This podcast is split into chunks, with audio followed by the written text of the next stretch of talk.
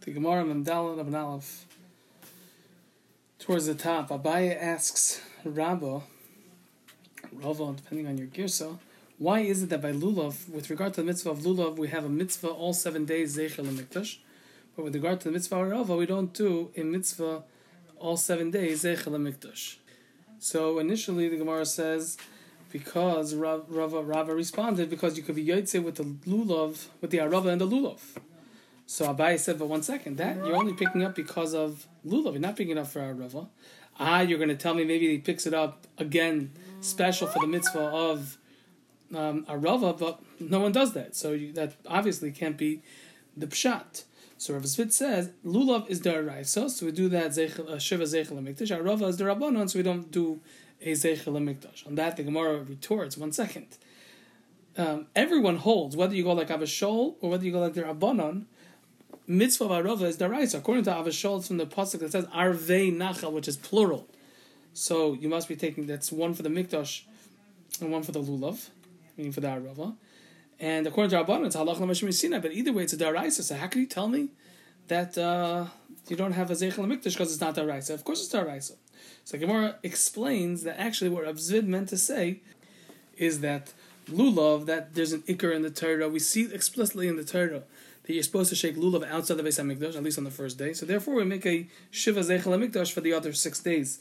But arava that it never says in the Torah to do a mitzvah arava in chutzlar out of the Beis Hamikdash. Therefore, we don't have a zeichel mikdash for seven days. Okay, then we have Reish Lakish who tells us that that kohanim, they were Bali Mumin. They were so excited to do the, the, the mitzvah of Arava, they would push their way in between the Ulam and the Mizbeach to be able to go around with the Arava, with the mitzvah of Arava. To which Rabbi Yechon responded, who, who said that?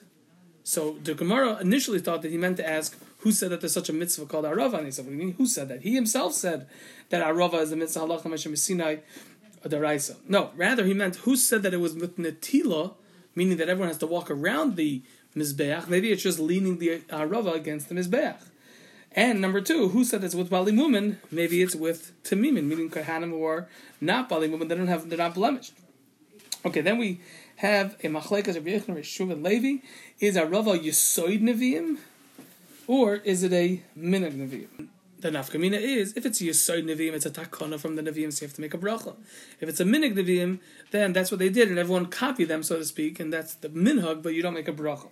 So the Gemara wants to bring a rather. Rabbi Yechon is the one who said it's Yisoid Nevi'im, because the Ravo said in the name of Rabbi Yechon, Arava is Yisoid Nevi'im, it's a takana from the Nevi'im, and the Gemara accepts that as a proof. Then Rabbi Zera asked Ravo, did Rabbi Yechon actually say that it's Yisoid Nevi'im, a takanas Nevi'im? But Rabbi Yechon said, Hashem, Rav Nechunya Ish Bekas Beis Chorson, that it's a halacha Sinai. So he thought for him, Rav Zavo thought for a minute, and then he said, Shakchum v'chazer v'yostum, meaning it was forgotten, and Rav Ye- and the Takanas Nevi'im was a re reinstituted it. In fact, Rav Yechanan actually say that they forgot it, but he said, I'm going to read the words inside the last line of Memdalam Aleph. V'ha'amar Rav Yechanan, Rav Yechanan said, Dilachoin Amri, I said it was yours, meaning Bnei Eretz Yisrael. I said that the Messiah is by you, because you did not go into Gullus, you could have a better Messiah. But the Lahoini, really it belongs to them, to the Bnei Bavel, who even though they went into Gullus, they are on a higher level. And this story was that how they had a halacha, he learned from them.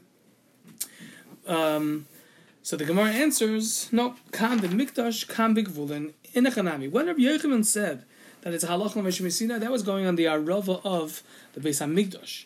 But when Rabbi Yochanan said that it's Yesoid Nevi'im, that was going for the Gvulim, the Minog, out of the Beis Hamikdash to do it there, and that's how we answered the contradiction.